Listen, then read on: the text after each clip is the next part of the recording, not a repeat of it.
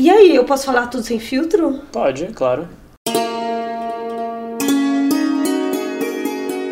Então a gente vai começar. Começa por onde, isso? Começa pela orientação central.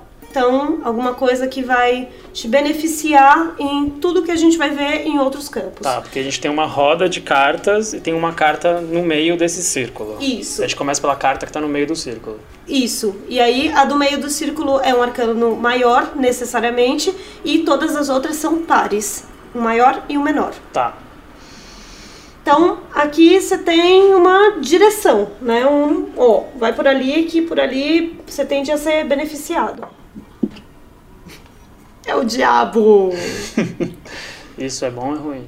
Bom, Ô Bruno, você nunca tinha jogado tarô na vida, né? Não, nunca. É, eu sempre fui daquela turma que, sabe, cochila quando as pessoas começam a falar de signo, sol na casa tal, numerologia, feng shui, enfim, tudo. Qual o seu signo? É, Sagitário. Concedente. Sagitário. É clássico, né? Mas eu tive a minha primeira experiência nessa semana com o tarô. Eu visitei a Juliana Bernardo, que ela é taróloga, e a gente conversou um pouco sobre esse universo do tarô. E claro, ela tirou umas cartas pra mim, e esse é o assunto do Expresso Ilustrada dessa semana. E o que você achou dessa experiência, Bruno? Então, eu vou contar minha avaliação mais pro final, Tá bom. mas ela foi bem interessante, principalmente porque, enfim, eu sou extremamente cético em relação ao tarô e a todo esse universo místico, esotérico no qual ele está inserido. Mas algumas coisas que a Juliana falou a partir da leitura das cartas foram bem curiosas, assim. Mas aí vem aquela velha pergunta, né? Que é realmente as cartas que fizeram uma leitura fechada do meu momento atual de vida, ou eu inconscientemente encaixei aquela narrativa nas coisas que acontecem ao meu redor e acabei eu mesmo criando alguns significados. Mas a gente vai deixar um pouco de lero-lero, porque eu falei sobre tudo isso com a Juliana e já passou da hora da gente conhecer ela. Oi aí, Ju.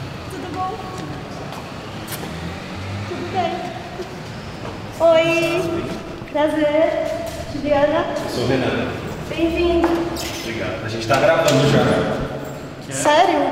Quem sabe faz ao vivo. Era o momento que eu ia te dizer que eu tô, na verdade, não tô nada bem. Tô nervosa, despreparada. Aonde a Juliana recebeu vocês? A gente tava na casa dela, que é onde ela também trabalha e tira as cartas de tarô pros clientes. A gente tá na República, num prédio antigo, Um elevador meio de filme de terror. é, que, que a minha mãe jamais usa. Há anos que eu moro aqui, ela só pega a escada.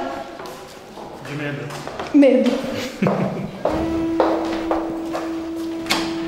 E na, na sua porta tem uma carta de tarô. Tem Que é? a força, que é a mesma que eu tenho tatuada no braço direito. Por quê? Bom, tem uma questão com a numerologia aí, porque meu apartamento é 22 e a força é o arcano 11. Então, resultante vai dar o 33, que vai somar de novo pro 6, que é um número mais harmonioso para casa do que o número 22.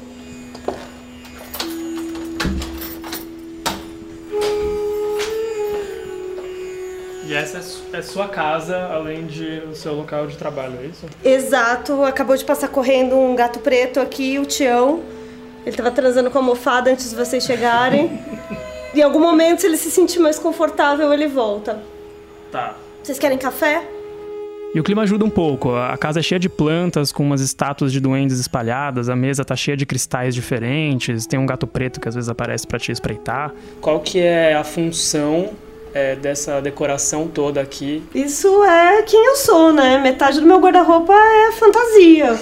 tipo, não. Eu acho que combina muito com a minha profissão, mas seria, seriam as mesmas escolhas. Esse monte de planta, parede roxa, esse lugar meio retrô. O, o, o- o tom Santa Cecília. Acho que seria igual se eu não trabalhasse com isso. E um monte de duendinhos sentados por aí.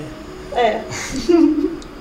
Essa, Nossa. essa é a sua mesa de trabalho. Essa é minha mesa de trabalho. Ah, mas é a minha mesa de jantar também, assim, tipo, não tem uma mística dela de ter, ter que manter ela pura pra ela poder receber as consultas de tarô.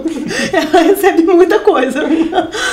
Bom, tem uma mesa e duas cadeiras antigas e uma toalha de renda e vários cristais.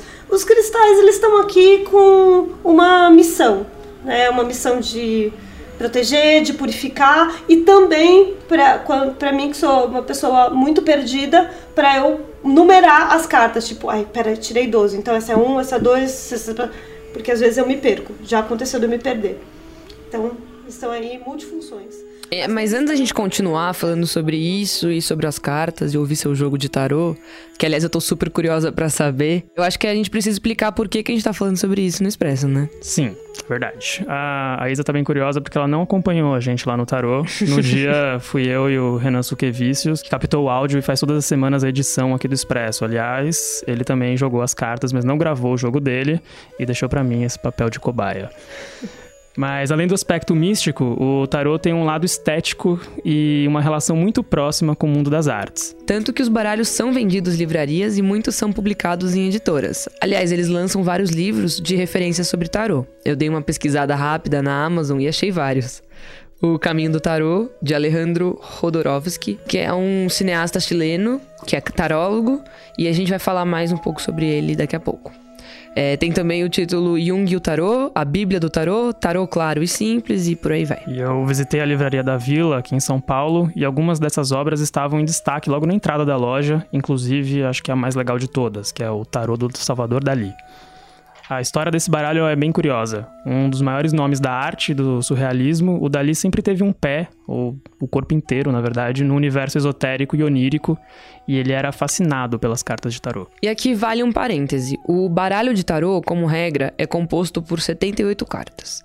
22 são chamadas de arcanos maiores, que representam as fases da vida, tipo o amor, a morte e o diabo. As outras 56 são os arcanos menores.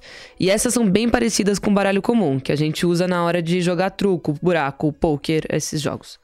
É, essas outras 56 cartas são divididas em quatro naipes: ouros, paus, espadas e copas. Cada naipe é composto por 14 cartas, 10 numeradas de 1 a 10 e 4 que são membros de uma certa corte ou família real. Três delas a gente já conhece, e é do baralho comum: o rei, a rainha e o valete. Mas tem uma extra, que é o cavaleiro. Nos anos 70, quando o Dali já tinha lá seus 70 anos, ele criou um baralho de tarô próprio com essa estrutura de 78 cartas. A ideia era que fosse uma série gráfica limitada e autografada por ele, uma espécie de tarô artístico. Os desenhos são uma mistura, na verdade. Alguns foram feitos pelo próprio Dali, enquanto outros são obras de arte bem conhecidas, mas cheias de intervenções feitas pelo artista. Talvez a mais legal seja o arcano número 1, que é o Mago, no baralho, ele é o próprio Dali. E o pintor chegou a assinar um contrato para a publicação desse tarô ainda nos anos 70. Mas ele foi atrasando, mudando de editora e chegou até a ser processado por causa desse impasse. Até que tudo foi resolvido no final daquela década e o baralho foi publicado pela Naipes Comas. É assim que fala? Deve ser.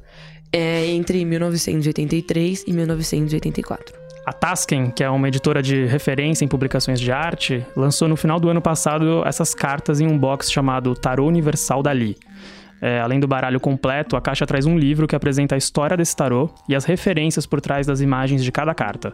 Na Amazon é possível encontrar por 258 reais, na livraria da Vila estava custando R$ 429,90. Meu Deus. É, mas o Dali ele não foi o único artista a ter uma relação próxima com o tarô.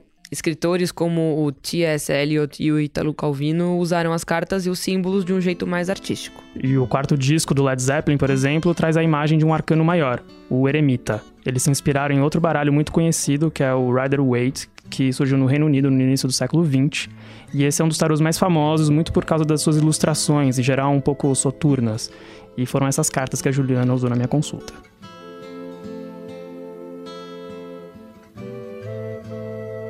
Mas antes da gente voltar para o jogo do Bruno, tem outro tarô muito importante para citar, o de Marsella. Ele tem várias versões e é muito antigo, mas a que ficou mais estabelecida é a de mais ou menos do ano 1400, que foi restaurada pelo cineasta Alejandro Rodorovsky. Além de cineasta, ele também é um estudioso do tarô. Uma vez que tu analisas esto, aprendes a ver, porque o tarô hay que verlo. Não hay que hablar del futuro, el futuro es una estafa. Esse que você está escutando é ele próprio falando sobre as cartas. O diretor conta que certa vez um descendente de uma família que produziu o tarô de Marsella por dois séculos o procurou para recuperar esse baralho. Ele tinha coleções de cartas e as matrizes em madeira de muitos dos arcanos. Então ele e o Rodorovsky restauraram as figuras e as 11 cores que formam as cartas, publicando um tarô ao mesmo tempo multicolorido e até meio carnavalesco, mas com um jeito meio medieval. O Rodorovsky é diretor de filmes considerados meio estranhos, como A Montanha Sagrada, El Topo e A Dança da Realidade. Mas tem uma história muito boa de um filme que ele não fez. Nos anos 70, o cineasta chileno tinha a ideia de adaptar o livro de ficção científico Duna, do Frank Herbert, para o cinema. E no fim tudo deu errado, o longa nunca foi produzido e essa história toda é contada em um documentário de 2013 chamado Duna de Rodorovsky. Nobody understand Ali because myself never understand my book. Never Dali understand one painting of Dali because Dali only create enigmas. Mas uma das coisas mais interessantes é que um dos atores que ele queria no longa era o próprio Salvador Dali. E sabe como ele convenceu Dali a pelo menos conversar sobre isso? Ele enviou uma carta de tarô, mais especificamente o Arcano 12, que é o enforcado com um bilhete, que dizia mais ou menos assim: é, Gostaria de te ver porque quero fazer um filme com você. Segundo Rodorovsky, o Dali adorou essa abordagem e os dois se encontraram para conversar. Mas enfim, a relação do tarô com as artes é ainda mais extensa. O 007 já tirou em um dos seus filmes, o Renato Russo colecionava baralhos de tarô e fazia jogos para os seus amigos e inclusive a exposição que teve sobre ele no Museu da Imagem e do Som aqui em São Paulo entre 2017 e 2018 exibiu alguns desses tarôs da coleção. E eu conversei um pouco com a Juliana sobre tudo isso e perguntei se ela acha que o interesse pelo tarô vem aumentando nos últimos anos. Uma das minhas impressões sobre o tarô é que ele está se tornando uma coisa meio de moda, e aí uma, de uma moda de uma galera meio alternativa, como se fosse a, a astrologia do Santa Cecilias, vai? É porque, sei lá, sua mãe sabe o que quer dizer um Sagitário com ascendente em peixes, mas talvez ela não saiba que o arcano maior tal quer dizer tal coisa. Uma coisa meio exclusiva, sabe? Uma coisa meio, ai, um grupo de iniciados e gente hipster adora coisas que são só para iniciados. Você tem essa impressão? Não, não sei. não sei se é porque tô muito inserida no assunto. É... Mas assim, acho que tem uma popularização dos dois, tanto de astrologia quanto o tarô. Só que a astrologia tem menos é, menos elementos para você saber um pouquinho de cada coisa, né? Sei lá, você, você já namorou alguém de, daquele signo e aí você naquela época leu três palavras ali, sabe? Você pode ter um, um vocabulário menor para se referir a cada coisa e ler aquilo sem profundidade, né? Claro, que aí a gente vai ler só qual é a posição solar das pessoas. E o tarô não, você tem 78 arcanos, né? Que são umas 78 cartas ou 78 lâminas para você ter ali pelo menos três palavras no repertório para poder arriscar uma interpretação. Ou só com os 22 maiores. Então, nesse sentido, acho que tem um pouco desse caráter que você falou de mais para iniciados, né? Mas assim, é...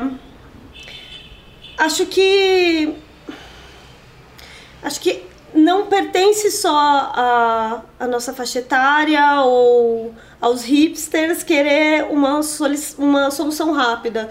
E um oráculo tem um pouco disso, assim, de.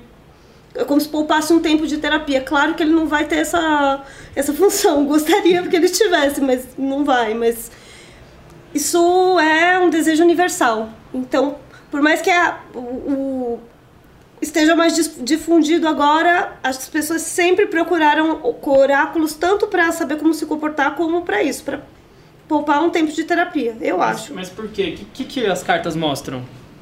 É, é um futuro? É um presente? É um. Não sei o que, que é. Vai depender muito do oraculista, que é a pessoa que está lendo, a, o que, quem, que ele se quem propõe. Lê é um oraculista? Oraculista. E Tá. vai depender muito o que, que essa pessoa propõe fazer. É, no meu caso, eu leio especialmente o presente, porque eu não acho que o futuro está pronto. Acho que, é claro, tem indicações de futuro que podem aparecer. Quando você for chegar, quando, se você tiver per perguntas sobre o futuro, a gente vai ver um. A coisa vai mais ou menos por aqui. Mas não que o futuro esteja pronto ali, que você só vá olhar para o oráculo para falar, ah, putz, vou me ferrar aqui. Eu posso falar palavrão? Pode, tá liberado. Tá bom. E como se estrutura um jogo? Eu tenho que fazer perguntas ou, na verdade, não? É, as cartas são viradas e a partir daí existe uma leitura? A gente pode fazer das duas maneiras. Tanto em cima das suas perguntas, como vendo o que que, que ele tem para te dizer, né? O que que o que que tá no seu no campo do seu momento, o que que como é que você tá em cada uma das áreas. Tá. Tem diferentes métodos para jogar tarô que são os joguinhos que a gente pode fazer para responder essas questões ou para mostrar como você tá. É, então, quantas cartas vão à mesa não, não tem uma regra. Não tem uma regra. Vai depender também do oraculista e da necessidade do consulente, que é a pessoa que se consulta. Eu sou um consulente. Você é um consulente. Tá. Qual que é o papel do consulente na leitura do jogo? Ah, ele tem que se abrir para essa experiência, né? Quanto, quanto mais ele estiver aberto a essa experiência, melhor vai funcionar. Eu gosto muito que a pessoa interaja, então sempre convido as pessoas a, tipo, falo, não sou uma adivinha, o que você quiser me contar, o que você quiser acrescentar de informações, tipo, é isso, por favor, acrescente. Então, acho que a pessoa tem um, um papel fundamental em tornar a leitura mais precisa né? É possível ler também se a pessoa entrar aqui, sentar e ficar calada? É possível, mas vai, vai ficar um pouco mais nas nuvens do que se a pessoa me falar, olha, eu tô passando por isso. Ah, nessa situação que saiu aqui, é isso aí mesmo. Todo mundo consegue já de cara sentar e falar? Não, tem gente que fica mortalmente calada uma hora e meia. Mas eu falo pra pessoa, falo, ó, oh, o importante é que você esteja à vontade. Então, se você quiser me contar, ou quiser comentar alguma coisa, é muito bem-vindo. Mas se você quiser ficar em silêncio também, é com você. E uma hora e meia, porque esse é o tempo médio que dura um. Como é que eu falo isso? Uma consulta? Uma consulta. Também, não necessariamente. Depende da proposta do oraculista, do que, que a pessoa necessita. A consulta mais longa que eu faço dura uma hora e meia, mas a mais curta dura 20 minutos. Então, é possível em 20 minutos, possível em dois arcanos você ter uma resposta. Não precisa ser tão longo. Tá. E uma das coisas mais legais, que é uma coisa que você me contou antes, é que não necessariamente as pessoas vêm aqui para fazer essa consulta, né? Você faz consulta por WhatsApp. Também, pois como, é. Como é que funciona isso? Eu acho que o tarô é muito democrático, assim. Se você se propõe que ele funcione, ele funciona. Então, eu gosto de que a pessoa esteja ao vivo comigo. Também já aconteceu de gravar uma consulta para a pessoa, mas eu gosto que a pessoa esteja ao vivo. E aí ela me conta o que ela precisa e a gente Pera, vai pelo WhatsApp isso. pelo WhatsApp. Que é áudio? Áudio e foto ou uma chamada de vídeo. Tá. E aí funciona como se a gente estivesse presencialmente. Porque aí você tira as cartas na sua casa e faz o quê? Fotografo e vou gravando áudio e, enfim, também ouvindo a pessoa, por aí vai. Pra quem odeia áudio como você, realmente é uma hora e meia de sufoco. Nossa, isso é uma tortura. Quem que é o seu consulente médio, vai? Quem que são as pessoas que é, é mais homem, mais mulher? Qual que é a profissão dessa pessoa? Idade? Dá pra traçar um perfil mais ou menos? É, nossa, é tão curioso isso, porque a minha principal forma de divulgação é pelo YouTube. Eu gravei por dois anos seguidos vídeos, é, enfim, trazendo uma carta para semana e, e, e, como que conversando com as pessoas nessa linguagem do tarô, trazendo o significado de um por um. E aí as pessoas me conhecem pelo YouTube. Quando eu vejo é, o público do YouTube, é tipo mulheres de, de 20 a 35, o público majoritário. Agora, quem chega aqui na minha casa ou quem chega no meu WhatsApp é muito variado, mas é muito variado. Tipo, e, e bem 50%, 50%. Bem também como nos temas, né? Engraçado, muitas mulheres me falam isso. Ai, mulher liga pra você só pra perguntar de amor, né? Eu falo, não, todo mundo pergunta de amor. Acho que não passei por nenhuma consulta até agora que ninguém quis saber desse tema. Esse é o principal tema que te perguntam? É, é o principal. E daí, quanto à profissão, é, perfil socioeconômico dessas pessoas e, e, idade, é bem variado mesmo, assim. Tipo, tanto eu, eu, faço uma consulta de 20 minutos porque não quero fazer uma consulta que, ah, que vai necessariamente custar mais 100 reais. Tem pelo menos uma opção, mesmo que seja uma opção rápida, precisa chegar num preço acessível. Quanto custa uma consulta? Eu cobro por minuto, 3 reais por minuto. Ah, e E assim, meu, Isso independentemente se é pessoalmente ou por WhatsApp, é a mesma tabela. mesma tabela. Isso é, é pra mim é a mesma coisa, de fato.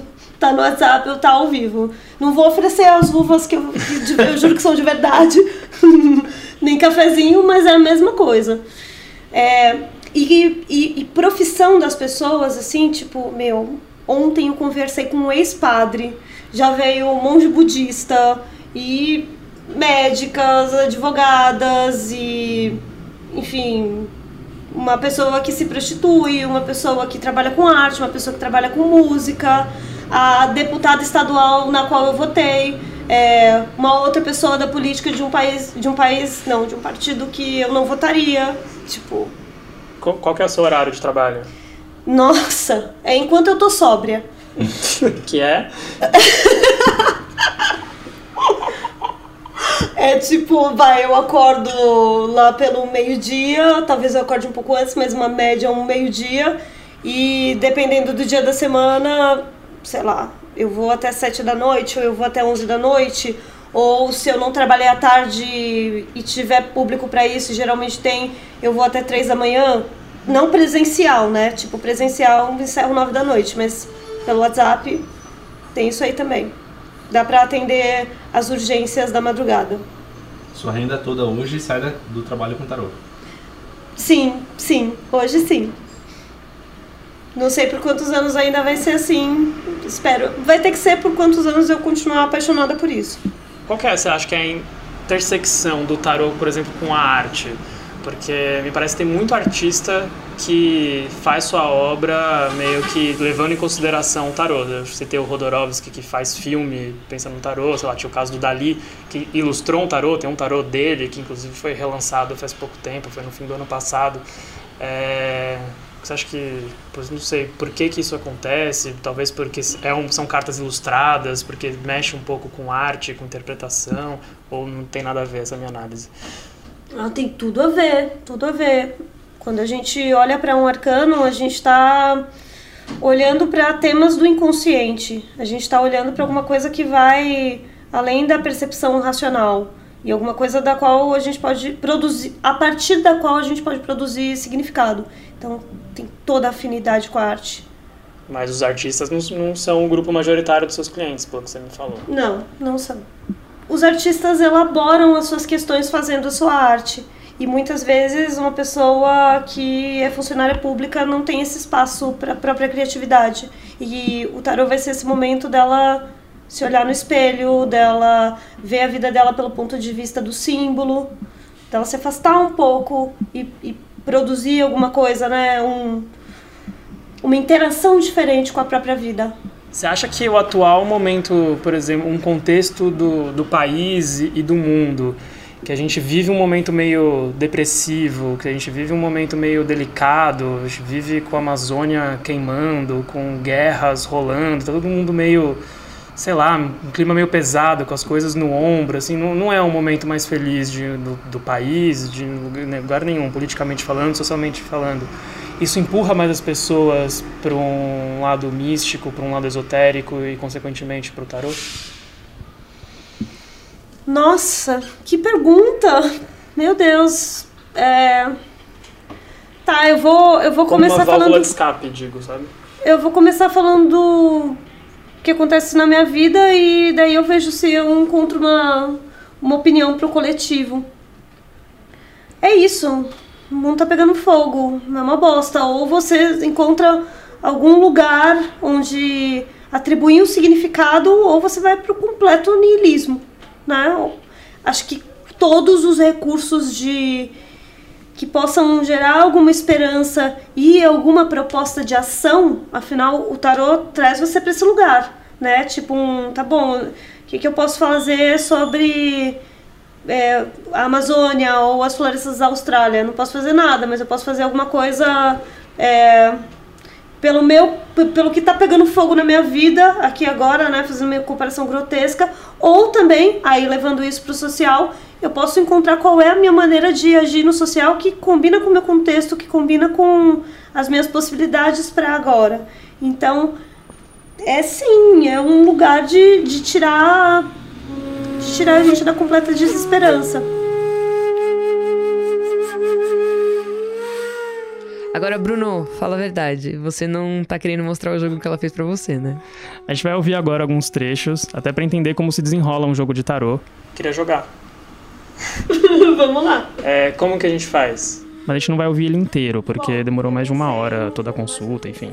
Mas pro ouvinte do Expresso Ilustrada que quiser saber mais sobre mim, a gente vai disponibilizar o áudio completo em um link que você vai ver aí na descrição. E é claro que isso é uma mentira. Infelizmente.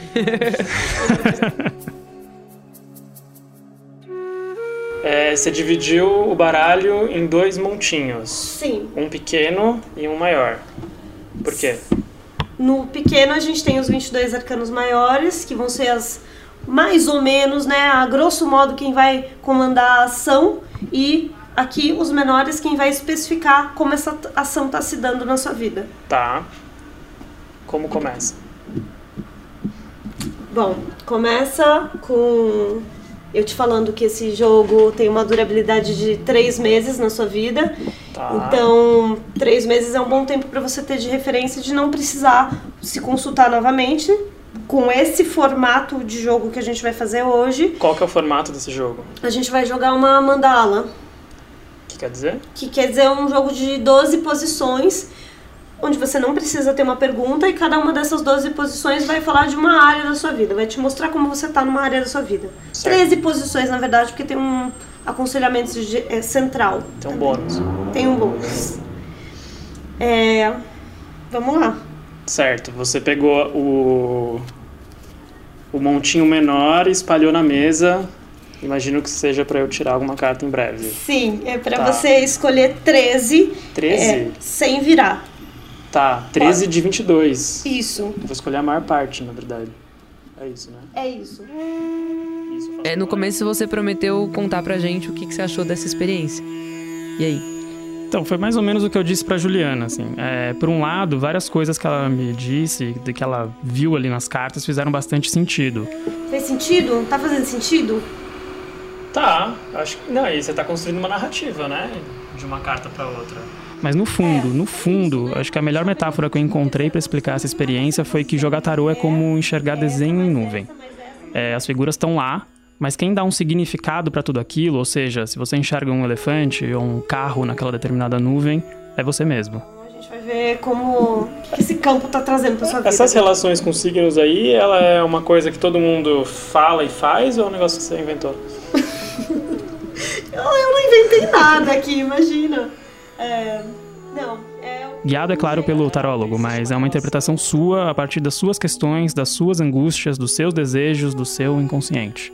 E não deixa de ser uma análise estética, né? Exato, é, o tarô é muito imagético. A combinação das cartas, ela forma praticamente um quadro. É como se- nas artes plásticas, sei lá, como ir num museu. Você olha pra esse quadro e fica pirando em encontrar um significado pra ele especular as intenções do autor.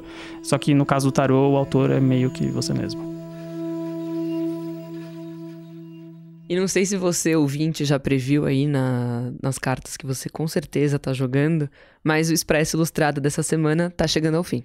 O podcast de cultura da Folha tem episódios novos todas as quintas às quatro da tarde. Mas antes, como sempre, a gente tem as dicas da semana.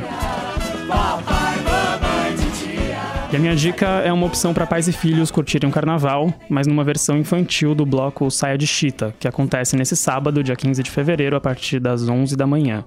Ele traz ritmos regionais como o samba, o frevo, o carimbó, e no repertório também estão composições mais autorais, como E o Neném Fica com Quem, Tô de Férias e Quente Queimando. É, números circenses, encenações e brincadeiras animam a festa. O endereço é Praça Rio dos Campos, sem número, na Vila Pompeia, que fica aqui em São Paulo.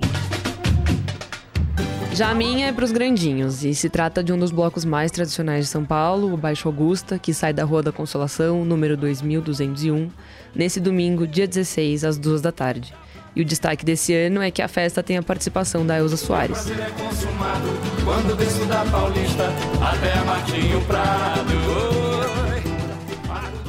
Para mais dicas de blocos do pré-carnaval e informações, é só acessar o site do guia em folha.com.br barra guia.